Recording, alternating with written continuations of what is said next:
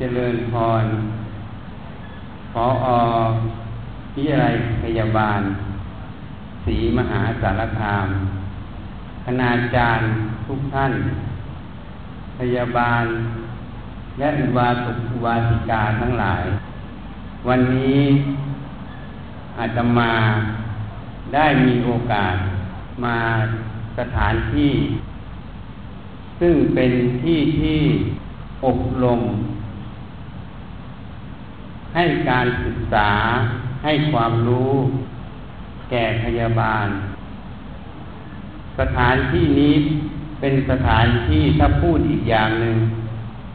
เป็นสถานที่ที่เป็นมงคลทำไมถึงพูดเช่นนั้น เพราะสถานที่ที่อบรม ให้การศึกษา แก่ผู้ที่จะสำเร็จ เป็นพยาบาลนั้นคำว่าพยาบาลนั้นเป็นผู้ช่วยเหลือ ผู้ดูแลรักษาผู้ป่วย จริงๆแล้วอาชีพ ของสาธารณสุขทั้งหลาย ผู้ที่จะมาปฏิบัติหน้าที่ หรือมาทำงานนั่นเอง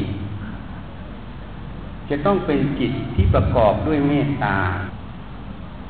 จิตที่ประกอบด้วยเมตตานั้น เป็นจิตของพระโพธิสัตว์ ผู้หวังที่จะช่วยเหลือ ผู้อื่นให้พ้นจากกองทุกข์นั่นเองคำว่า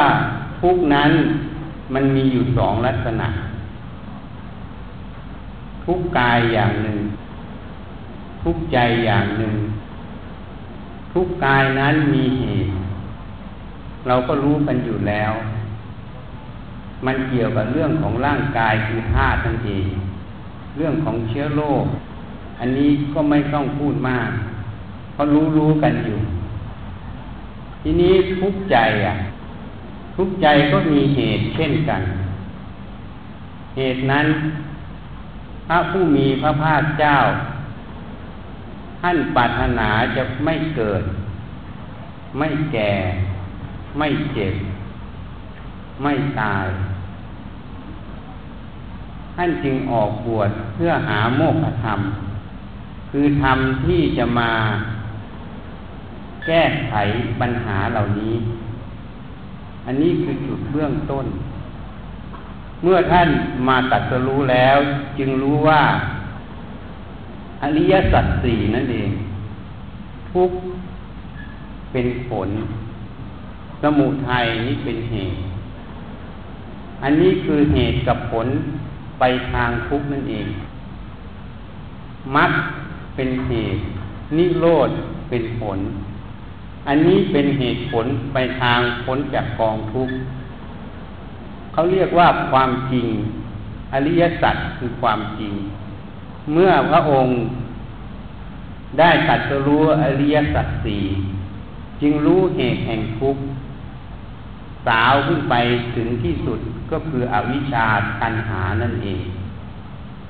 อันนี้เป็นเหตุแห่งทุกข์เมื่อจะดับเหตุแห่งทุกข์นั้น จะให้ทุกข์ไม่มีต้องละเหตุแห่งทุกข์เหตุแห่งทุกข์นั้นก็คือ อวิชชาตัณหานั่นเอง ทีนี้เราอาจจะมาฟังแล้ว ก็คิดว่า เอ๊ะมันเป็นเรื่องที่ไกลตัวมาก เป็นเรื่องที่สูงเกินไป อันนี้ก็ขอให้เข้าใจใหม่ ให้เปลี่ยนความเห็นก่อน เพราะความเห็นนั้นน่ะ มันจะกั้น ไม่ให้เราเข้าถึงความจริง เพราะว่าอะไร เพราะว่าเมื่อเราเห็นว่าเป็นเรื่องไกลตัว เป็นเรื่องที่สูง เป็นเรื่องที่ยาก ฉันทะก็ไม่มี แล้วความที่จะศึกษา ความที่จะเห็นนะ่ะ มันก็เลยเกิดไม่ได้ เหมือนเราเรียนนะ่ะ เมื่อเราเห็นว่าเรียนวิชานี้มันยาก เรากำลังเรียนอยู่เพราะว่ามันยาก ส่วนคนที่จบแล้วก็ว่ามันง่ายเพราะมันจบไปแล้ว นี่คือความเห็นนะถ้าเราเห็นตรงนี้ วางความเห็นตรงนี้ซักไอ้ที่เรียกว่ายากก็เลยง่าย ง่ายทุกอย่าง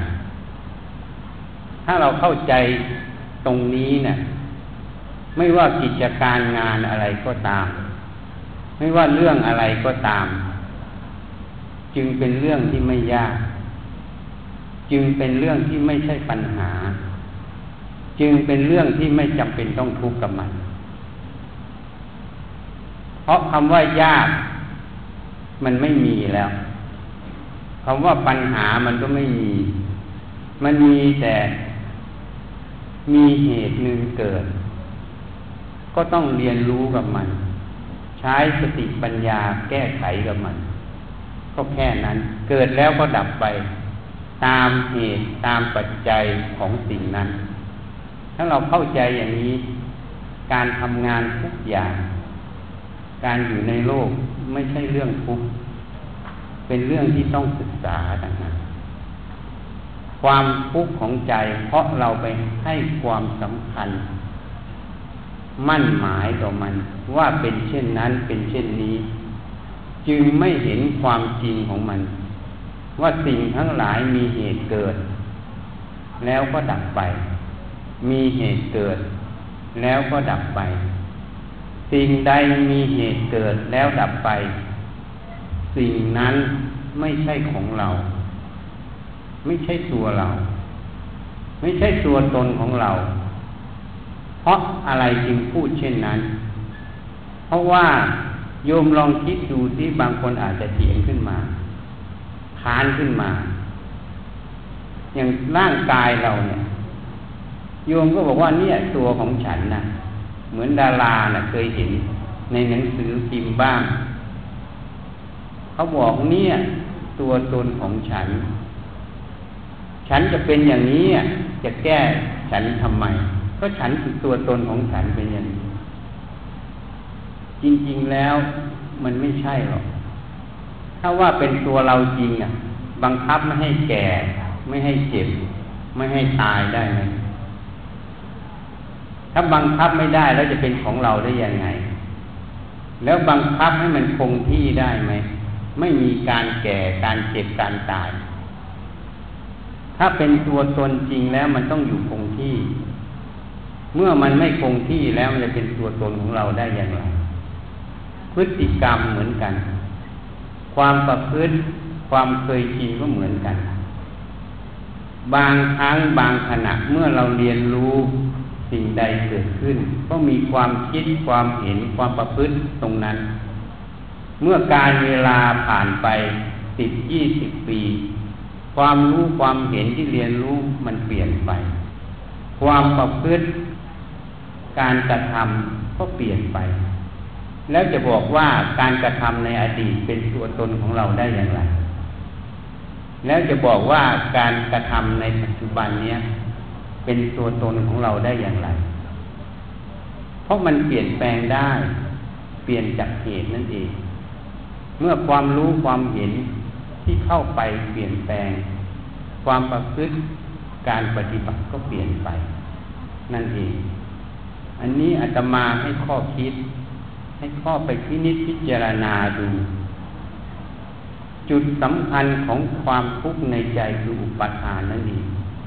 อุปทานคือความสำคัญมั่นหมาย ความสำคัญมั่นหมายเกิดขึ้นได้เพราะอะไร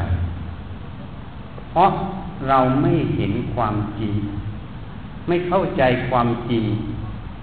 ในเรื่องของตนเองนั่นเอง คือกายกับใจหรือรูปกับนามถ้าพูดภาษาพระหน่อยก็ขันห้ารูปเวทนาสัญญาสังขารวิญญาณถ้าเราเข้าใจความจริงของตนเอง เข้าใจความจริงของสิ่งแวดล้อมที่มาสัมผัสสัมพันธ์ใจเรานั้นความทุกข์มันจะไม่มีหรอกเพราะอุปทานมันไม่มี อันนี้เป็นสิ่งที่พูด เหตุนั้นจึงย้อนกลับมาคำว่าศาสนาคำว่าธรรมะเนี่ย มันไม่ใช่เป็นเรื่องของวัดนะ ไม่ใช่เป็นเรื่องของพระไม่ใช่เป็นเรื่องของชี ไม่ใช่ว่าเป็นเรื่องของคนใดคนหนึ่ง แล้วก็ไม่ใช่เป็นเรื่องที่น่าศึกษาธรรมะนั้นมันเป็นเรื่องของชีวิตทุกชีวิตที่เกิดมา เมื่อเราเกิดมาแล้ว เราต้องรู้เรื่องของธรรมะ คือเรื่องของชีวิตเรานั่นเอง เรื่องของกายใจเรานั่นเอง เมื่อเรารู้เรื่องของกายใจเราตามความเป็นจริง เมื่อรู้ความจริงของกายใจแล้ว ตามความเป็นจริงแล้ว เราจะรู้ว่าเราจะดำเนินชีวิตของเราอย่างไร ที่จะไม่ทุกข์หรือทุกข์ก็ทุกข์น้อยอะส่วนใหญ่วิชาการที่เราเรียนรู้อยู่ในมหาวิทยาลัย เราจะสอนแต่เรื่องของวิชาการ เรื่องของเทคนิค แต่วิธีการดำเนินชีวิต เรื่องของธรรมะ เรื่องของชีวิตที่จะเดินอย่างไรในโลกนี้เราไม่ได้สอน อาตมาสมัยอยู่ที่ชนบุรี ได้เห็น โยมที่เข้ามาจากอุตสาหกรรม พวกมาตะพุกพวกแถวนั้นน่ะ โยมเคยรู้ไหมว่า พวกนี้เมื่อจบปริญญาตรีวิศวะไปแล้ว เงินเดือนได้สูงนะเมื่อไปทำงานภาคอุตสาหกรรมเงินเดือนสูง สุดท้ายเป็นหนี้บ้าง เป็นอะไรบ้าง แล้วก็มีความทุกข์เพราะอะไรอะเพราะวิชาเทคนิคที่เรียนไปก็เป็นคุณสมบัติเข้าได้ทำงานทำงานเสร็จเขาก็ส่งไปดูงานต่างประเทศบ้างอะไรบ้าง เพื่อจะมาเดินเครื่องใหม่แต่เมื่อไปแล้วทำมาแล้ว หลักการดำเนินชีวิตเนี่ยไม่มีใครสอน จอเพื่อนฝูงได้เงินเยอะทำยังไง เที่ยวกลางคืนบ้าง ใช้จ่ายคุ้มเฟือยใช้อะไรทุกอย่าง เสร็จแล้วก็มีปัญหาหนี้สินตามมา ยิ่งบัตรเครดิตเยอะ ๆ หลายๆฉบับ ก็เลยใช้หนี้ไม่จบ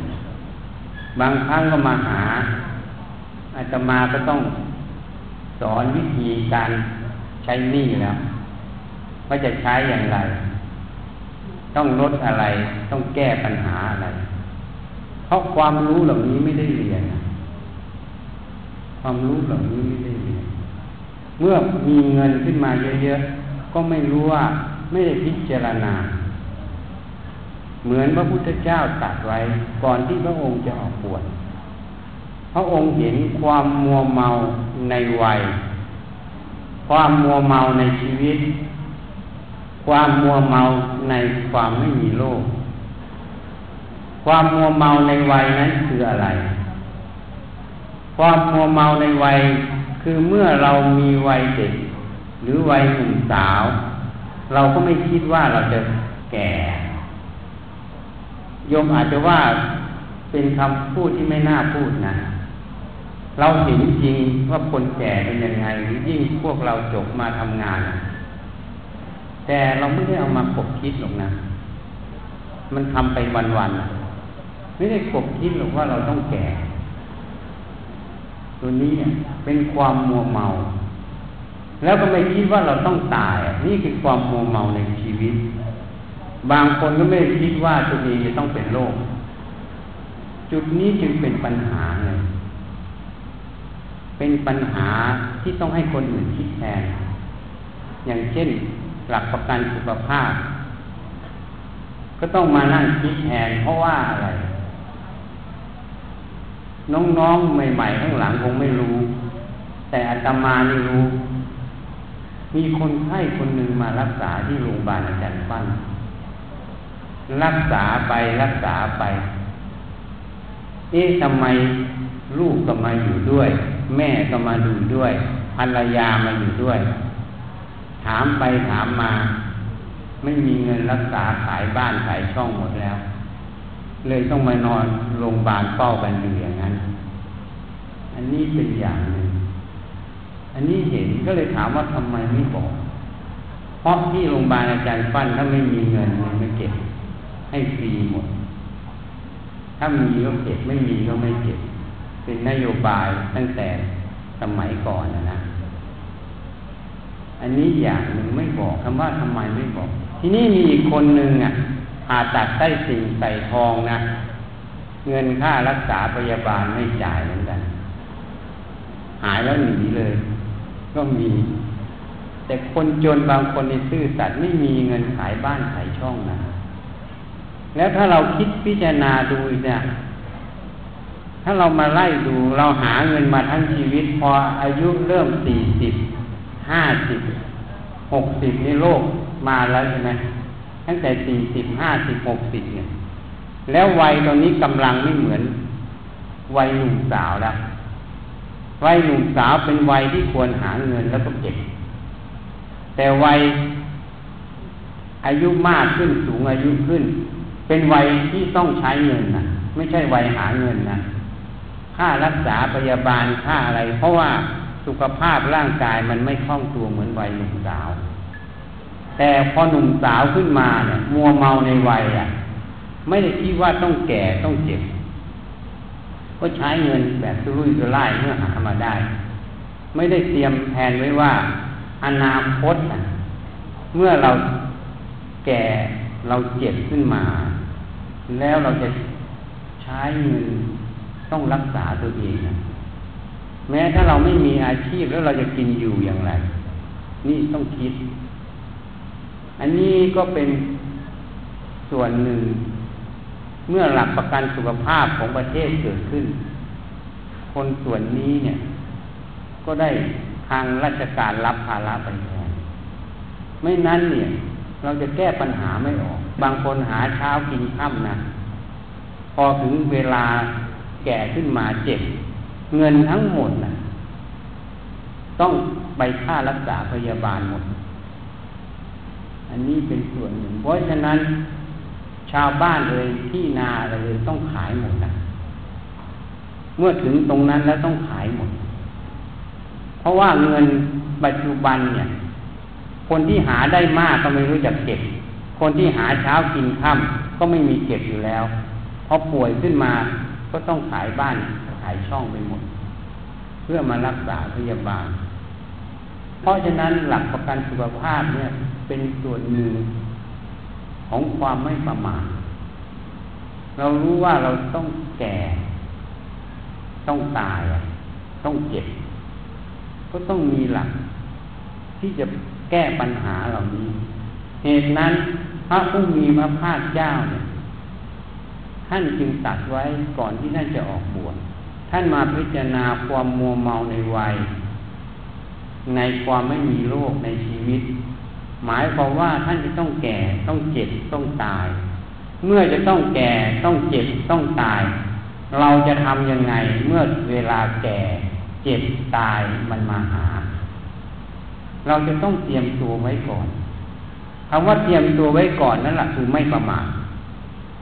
อันนี้ก็เหมือนกัน อันนี้เป็นเรื่องของสองส่วนนะ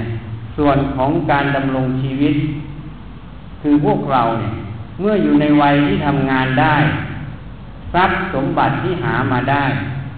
ต้องรู้จักแบ่งกิน แบ่งใช้ แบ่งทำบุญ อันนี้ให้รู้จักแบ่ง แล้วก็แบ่งเก็บ อย่าใช้หมด เพราะใช้หมดแล้ว เมื่อเราอยู่ในวัยที่เราหาไม่ได้ เราจำเป็นต้องใช้ อันนี้จะเป็นความเดือดร้อนเป็นความทุกข์เกิดใช่ไหมโยมว่าทุกข์ไหมนี่แหละคือข้อที่เราควรจะคิดอะอาตมาไปเทศอยู่ที่ SCG เครือซีเมนไทยที่ระยอง ก็ได้พูดเรื่องนี้ให้เขาคิด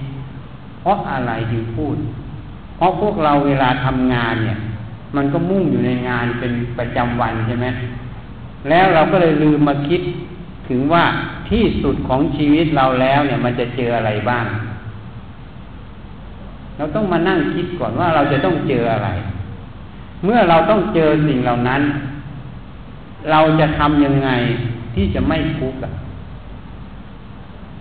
เราต้องเตรียมตัวก่อนจริงไหมอะ เมื่อเราต้องแก่ ความไม่คล่องตัวเกิดขึ้น การใช้จ่ายในการรักษาตัวเองเกิดขึ้น เมื่อเรามีปัจจัยคือเงินทองพอใช้ เพราะการรักษานี้รัฐบาลช่วยได้ก็แค่ค่ารักษาพยาบาล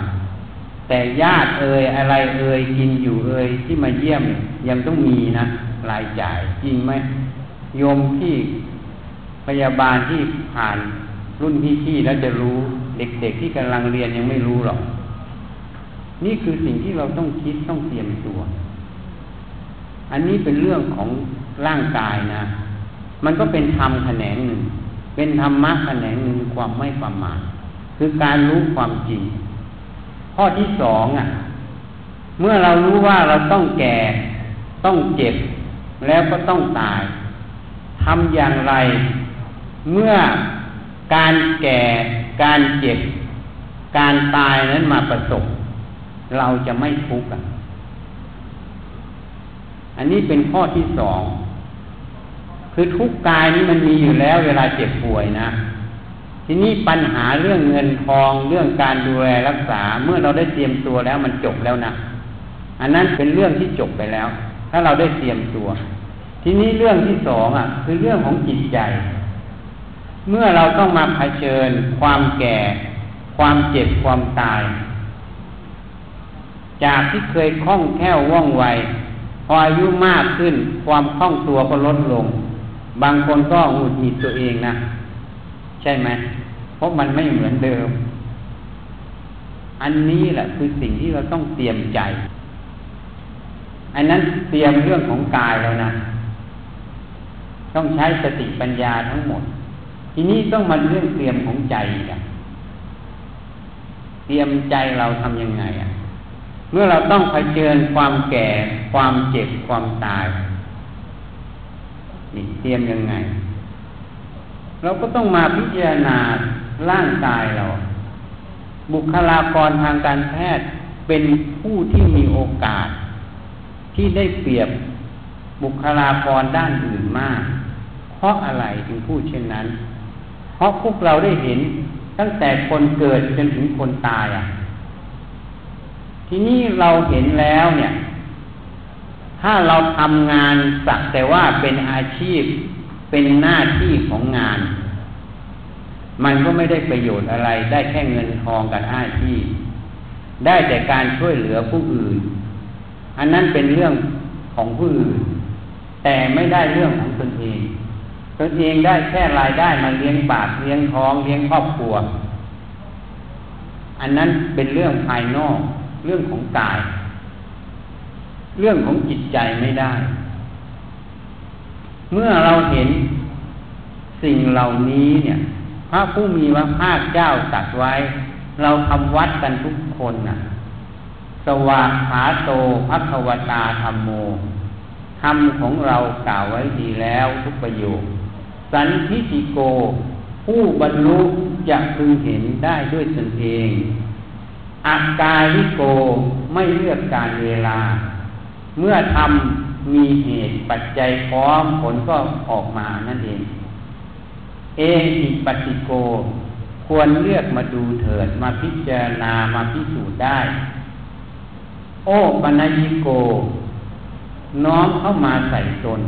ปัจจตังเวทิสัพโภวินยู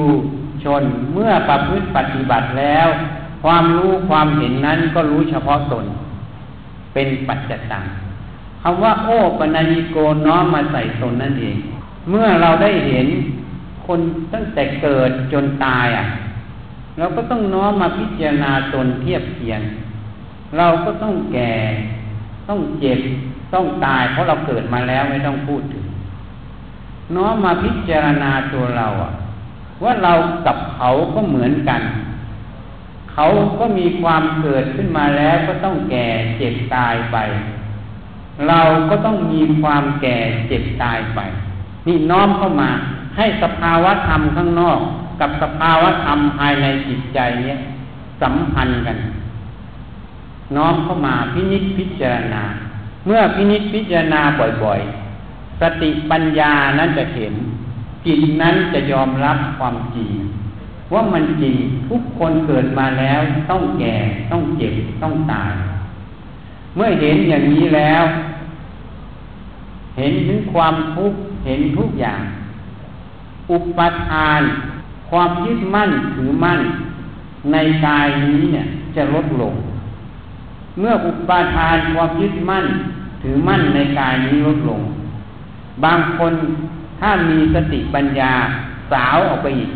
ว่ากายนี้เกิดมาจากอะไร เราก็รู้กันอยู่ ข้อที่หนึ่งก็คือเรื่องของสเปิร์มกับเรื่องของไข่ มีการปฏิสนธิเกิด มีอาหารผ่านมาทางรกเลี้ยงลูก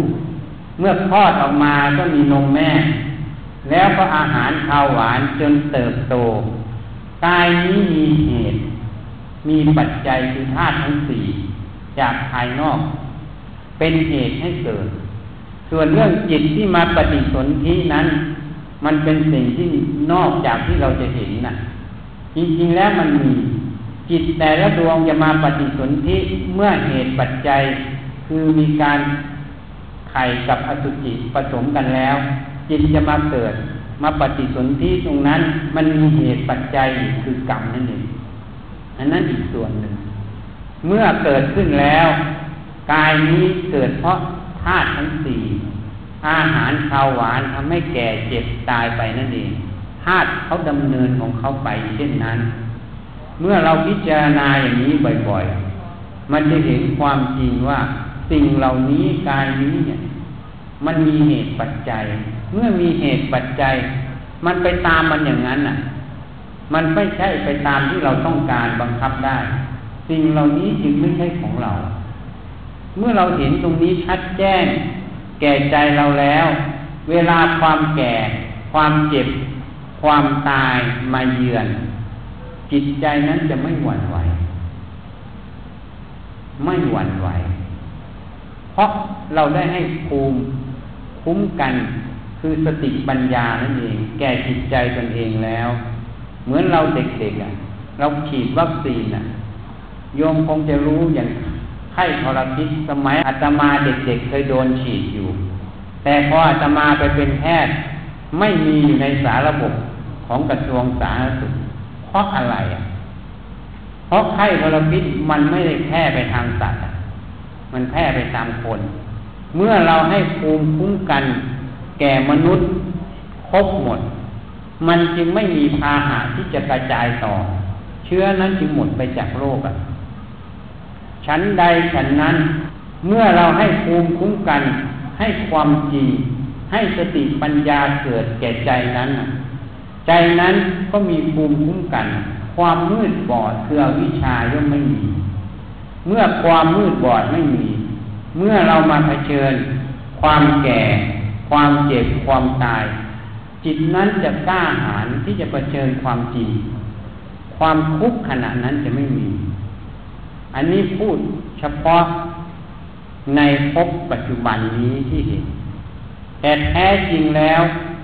เมื่อจิตนั้นดับไปแล้ว มันไม่ได้สิ้นสุดแค่ตรงนี้ มันมีเหตุมีปัจจัยเมื่ออวิชชายังอยู่ มันมีเหตุมีปัจจัยที่ต้องไปเกิดต่อ ต่อเนื่องเป็นวัฏจักร หมุนเวียนอยู่อย่างนี้ไม่รู้กี่ภพกี่ชาติ เป็นอเนก เป็นอสงไขยนอกจากมีธรรมะของพระพุทธเจ้า เมื่อมาเข้าใจเรื่องกายใจตนเอง มาวิจัยเห็นความจริงในกายโดยใจตนเอง ความหลงก็ไม่มี เมื่อความหลงไม่มี ความไปเกิดก็ไม่มีนั่นเอง อันนี้จึงพูดให้ฟัง ทีนี้พระผู้มีพระภาคเจ้ายังตัดไว้อีกประโยคหนึ่งว่า การเกิดเป็นมนุษย์เป็นของหาได้ยาก การเกิดเป็นมนุษย์ เป็นของหาได้ยาก อาการสามสิบสองประการที่ได้มานี้ เขาเรียกว่ามนุษย์สมบัติ มนุษย์สมบัติ ที่เราได้ทั้งหมดเนี่ย สมบัติเบื้องแรกเขาเรียกว่ามนุษย์สมบัติ มนุษย์สมบัติ เป็นภูมิที่จะไปสร้างสมบัติภายนอกได้ โยมเคยย้อนกลับไปไหมตอนเด็กๆเราเกิดมาเนี่ยมีใครคาบช้อนเงินช้อนทองมาด้วย มีแต่ต้องมาหาเองใช่ไหมนั่นแหละคือ มนุษย์สมบัติสามารถไปหาทรัพย์สมบัติภายนอกได้ มนุษย์สมบัติสามารถจะไปสู่สวรรค์สมบัติได้ ไปสู่นิพพานสมบัติได้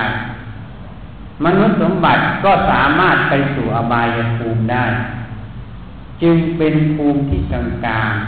เป็นภูมิที่จะสามารถขึ้นถึงที่สุดแห่งกองทุกข์ได้ มนุษย์สมบัติทำไมว่าเป็นของหาได้ยาก เพราะการจะมาเกิดเป็นมนุษย์ ในทุกรูปทุกนามนั้นไม่ใช่จะเกิดได้ จิตทุกดวงไม่สามารถจะเกิดเป็นมนุษย์ได้ทุกดวง จึงแยกเป็นสามสิบเอ็ดภูมิเพราะอะไร เพราะว่าคนจะเกิดเป็นมนุษย์ต้องอาศัยบุญกุศลนะพวกโยมต้องสั่งสมบุญกุศลมา จึงมาได้เกิดเป็นมนุษย์คนที่จะรอเกิดเป็นมนุษย์อีกเยอะแยะหมดให้หกเจ็ดพันล้านคนนี้เป็นเรื่องเล็กนะเป็นจำนวนน้อยนิด เมื่อเทียบกับจิตวิญญาณที่จะมาเกิด เทียบกันแล้ว ต่างกันมหาศาลนะเหตุนั้นเมื่อเราเกิดเป็นมนุษย์ได้ มันต้องอาศัยคุณธรรม อาศัยบุญกุศลอันหนึ่งพระผู้มีพระภาคเจ้าจึงตัดไว้ว่าเป็นของหาได้ยาก แล้วเป็นภูมิที่จะสามารถขึ้นถึงที่สุดแห่งกองทุกข์ได้ แล้วข้อที่สองพระองค์ได้ตัดอีกว่า การเกิดของพระพุทธเจ้าเป็นสิ่งที่หาได้ยาก เพราะพระพุทธเจ้ากว่าจะตัดจะรู้ได้พระองค์หนึ่งอย่างน้อยที่สุดต้องสั่งสมบารมียี่สิบอสงไขยแสนกับ หมายความว่าเมื่อท่านปรารถนาเป็นพระพุทธเจ้า ท่านสร้างบารมีเจ็ดอสงไขย ไม่ออกปากนึกในใจ แล้วสร้างบารมีต่ออีก อีกเก้าสงไขยปรารถนาเป็นพระพุทธเจ้ารวมกับเจ็ดเป็นสิบหกสิบหกอสงไขยเนี่ยบารมีจึงเต็ม บารมีเต็มแล้ว จึงได้รับพุทธพยากรจากพระพุทธเจ้าองค์ก่อนรวมเป็นยี่สิบอสงไขยจึงได้สำเร็จเป็นพระพุทธเจ้า อันนี้ปัญญานำ ถ้าศรัทธานำหรือวิริยะนำต้องคูณสองศรัทธาต้องสี่สิบอสงไขยวิริยะต้องแปดสิบอสงไขยอันนี้เป็นเรื่องที่ยาวไกลมาก ทีนี้ท่านบอกไว้ว่า การมาเจอพระสัทธรรมคำสั่งสอนของพระพุทธเจ้าเป็นสิ่งที่หาได้ยาก เพราะอะไร เพราะธรรมะจะเกิดขึ้นมาให้เรารู้ให้เราเห็นได้นั้น ต้องอาศัยพระพุทธเจ้า สั่งสมบารมีมายี่สิบอสงไขยมันยาวไกลมาก ของเรามาเจอง่ายๆเสิร์ชเข้าไปในอินเทอร์เน็ตก็เห็นในพระไตรปิฎกเห็นในต่างๆ เราก็เลยคิดว่าเราได้เจอง่ายๆ จริงๆแล้ว ไม่ใช่เจอง่ายๆ การจะมาเกิดยุคสมัยที่เจอพุทธศาสนาก็เป็นบุญนันอันนี้แหละเป็นสิ่งที่หาได้ยาก ทีนี้พระองค์ก็ตัดอีกประโยคหนึ่ง เมื่อไฟจะไหม้บ้าน ให้รีบขนสมบัติออกจากบ้าน โยมเคยเห็นไหมไฟมันไหม้บ้านแล้ว ถ้าเราไม่ขนออกมันหายหมด ที่บ้านอาตมา โยมพ่อโยมแม่เคยโดนมาทีหนึ่งหมดเลยอะ ไม่ได้ประกันด้วย เพราะฉะนั้นโบราณสุภาษิตจีนจึงบอก โจรเข้าบ้านเจ็ดครั้ง สู้ไฟไม้บ้านครั้งเดียวไม่ได้ หมดทุกอย่าง อันนี้คำว่าบ้านคืออะไรไฟไม้บ้านคือลมดับนั่นเองไฟไม้บ้านคือลมดับ เมื่อลมดับ เราไม่ขนสมบัติออกจากบ้าน มนุษย์สมบัติก็สูญนะถูกไฟเผาเป็นเท่าทานทรัพย์สมบัติที่หามาก็ให้คนอื่นใช้ สมบัติผัดกันโกงอะ ไม่มีอะไรเป็นของเรา แล้วภพภูมิอย่างน้อยๆที่เราจะมาเกิดเป็นมนุษย์นะจะได้ไหมพระผู้มีพระภาคเจ้าจึงสอนไว้เตือนไม่ให้ประมาท เมื่อไฟจะไหม้บ้านให้รีบขนสมบัติออกจากบ้าน หมายความว่าให้นำมนุษย์สมบัติเนี่ยกายใจเรานี้นะมาสร้างทานศีลภาวนา ทานก็เป็นสมบัติอันหนึ่งศีลก็เป็นสมบัติอันหนึ่งภาวนาสติปัญญาก็เป็นสมบัติอันหนึ่งเปลี่ยนสมบัติภายนอกเป็นอริยทรัพย์คือสมบัติภายใน เมื่อลมดับ เรามีทรัพย์สมบัติภายในแล้ว ตัวบุญกุศลตรงนี้นะ่ะ จะผลักดันให้เราไปเกิดในภพภูมิที่ดีขึ้น เหมือนเรามีเงินฝากไว้ในธนาคาร เราขนไว้หมดแล้ว ไฟไหม้บ้านเราก็ไปสร้างบ้านใหม่ ที่ดีกว่าเก่าได้ ฉันใดฉันนั้นทำไมอาตมาจึงมาพูดเรื่องนี้เพื่อจะมาบอกญาติโยมทั้งหลายว่าชีวิตมนุษย์เราเนี่ย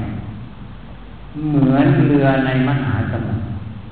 โยมเคยเห็นเรือเดินสมุทรไหมอยู่แถวเกาะสีชังมันไปจอดเรื่อยเรือเดินสมุทรเนี่ยเขาเคยนิมนต์ขึ้นไป มีทั้งห้องครัวห้องอะไรทุกอย่าง มีทั้งห้องเครื่อง มีการซ่อมแซมในตัวหมดออกเอิร์อะไรมีหมด เรือลำนั้นที่เขานิมนต์ไปเขาบอกว่าเจอพายุใหญ่เขาจึงอธิษฐานว่าถ้าเขาผ่านพ้นตรงนั้นได้เรือไม่อับปางเขาจะมาทำบุญ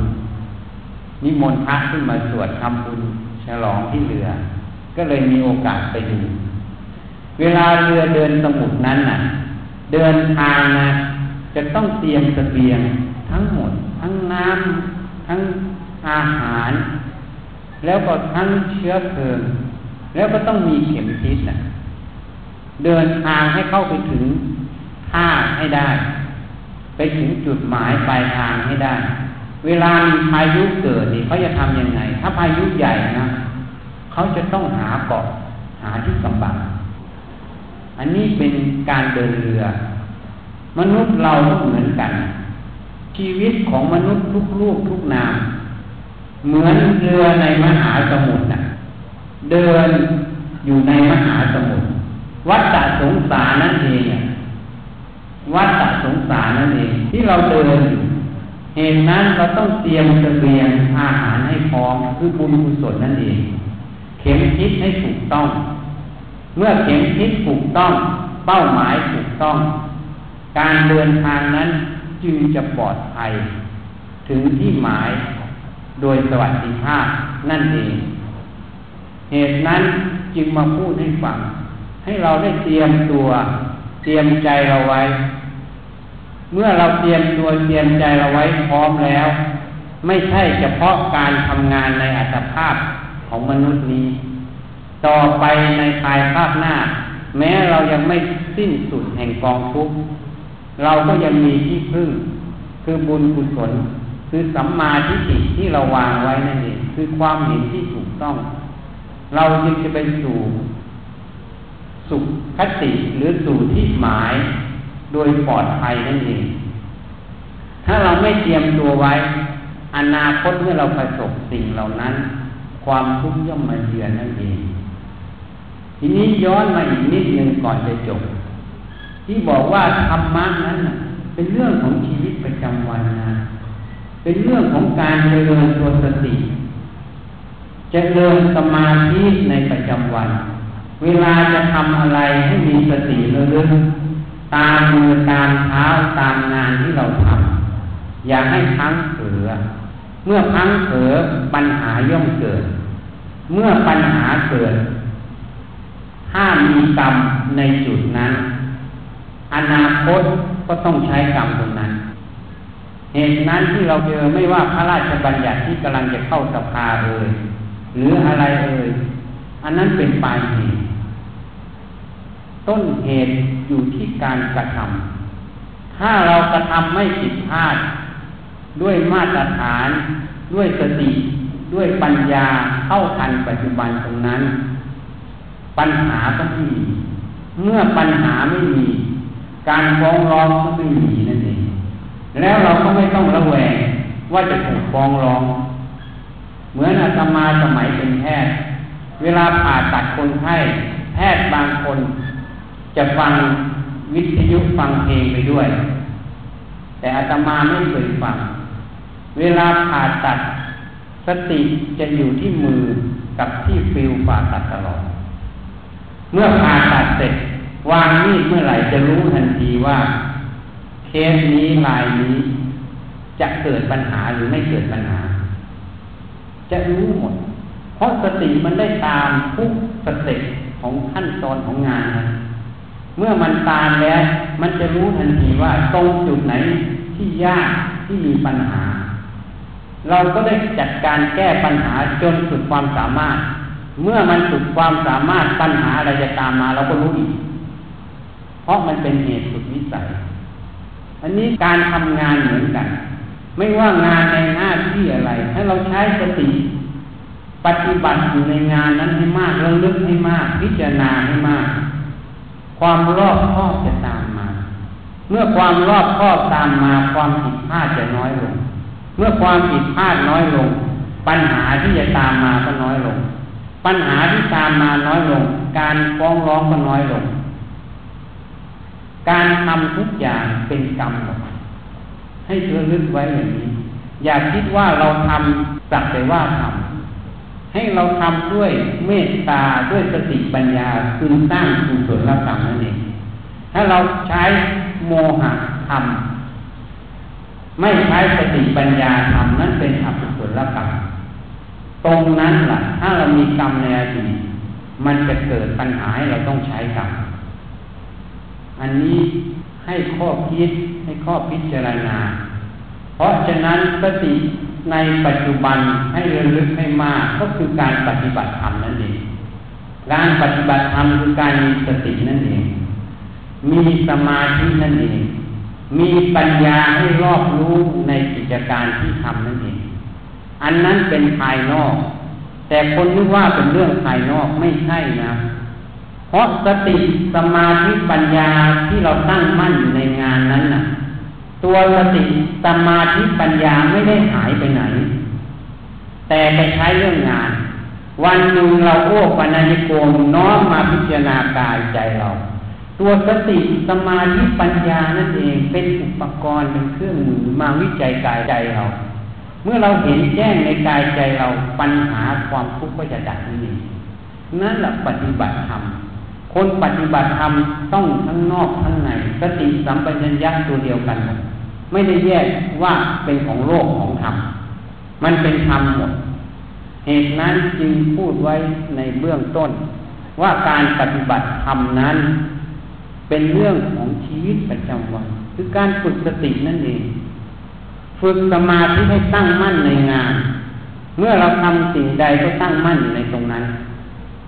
เมื่อไปทำจุดไหนก็ตั้งมั่นจุดนั้น นั่นคือตัวสมาธิ ส่วนใหญ่เราไปคิดสมาธิคือความสงบนั่งนิ่งๆเฉย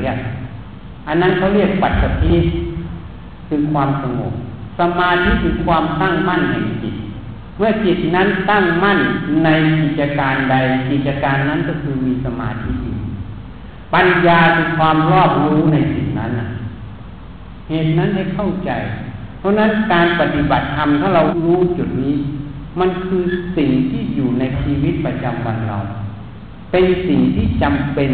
ต่อทุกรูปทุกนามทุกชีวิตนั่นเอง อันนี้ก็ขอยุติแต่เพียงเท่านี้ แล้วจะให้ดูรูปบางรูป ซึ่งเป็นอนุภาพพระพุทธเจ้าอนุภาพพระปัจเจกพระพุทธเจ้า เราเทพเราคม ให้เราได้รู้ได้เห็นนะว่าสิ่งเหล่านี้ภพภูมิต่างๆ มีจริงนะ ไม่ใช่ไม่มีจริง เมื่อมีจริงก็จึงมีการเวียนว่ายตายเกิดอยู่ เมื่อมีการเวียนว่ายตายเกิดอยู่ เราจะดำเนินชีวิตเราไปยังไงด้วยความปลอดภัยคำว่าปลอดภัยก็คือมีความสุขนั่นเองคำว่าไม่ปลอดภัยก็คือมีความทุกข์นั่นเอง ชีวิตเราไม่ใช่แค่อัตภาพนี้ ยังต้องเดินไปภายภาคหน้าอยู่ อีกไม่รู้กี่ภพกี่ชาติจนกว่าจะเข้าสู่พระนิพพานนั่นเองถ้าเราเข้าใจอย่างนี้ เราวางความเห็นเราให้ตรง แล้วเตรียมตัวให้ตรง ความทุกข์ก็จะน้อยนั่นเอง อันนี้จึงอยากจะบอก อยากจะให้ดูนะก็ขอยุติแต่เพียงเท่านี้ อเจริญพรนะอันนี้ให้ดูที่ให้ดูเนี่ยให้รู้ว่าหนึ่งนะอนุภาพพระพุทธเจ้า มีอยู่จริงอนุภาพพระธรรมพระสงฆ์มีจริงข้อที่สองพวกเทศเราเทศเราคงก็มีจริงเดี๋ยวนี้ฟ้องสมัยใหม่ที่ยิ่ต้อนมันขายได้ แล้วก็พบภูมิต่างๆที่พระพุทธเจ้าแสดงมีจริงเมื่อมีอยู่จริงนะเราอย่าประมาท เราไม่ใช่แค่มองแค่ว่าช็อตการทำงานของปัจจุบันเนี่ย เราต้องมองไปถึงว่าเราจะเดินทางในทะเลมหาสมุทรของวัฏฏะสงสารเนี่ย จะเดินยังไงด้วยความปลอดภัย จนกว่าเมื่อเราเรามีจิตใจปรารถนาพ้นจากกองทุกข์ถึงพระนิพพาน เมื่อถึงพระนิพพานแล้ววัฏฏะสงสารนี้ก็ไม่ต้องเดินแล้ว อันนี้จึงมาให้ดูเพื่อเตือนสติว่าวิทยาการปัจจุบันเดี๋ยวนี้มันเริ่มเห็นอะไรบางอย่างแล้วเมื่อเห็นแล้วเราจะประมาทที่ให้ดูด้วยเหตุผลตรงนี้ว่ามันมีอยู่จริงหมดเมื่อมีอยู่จริงแล้วจะประมาทนี่เขาก็มาฟังทำเทวดาเขามาฟังทำเต็มไปหมดนี่เต็มไปหมดพรุ่งนี้เขาฟังทำเขาก็บรรลุธรรมเหมือนกัน เวลาแสดงธรรมเขาก็มาฟังธรรมกัน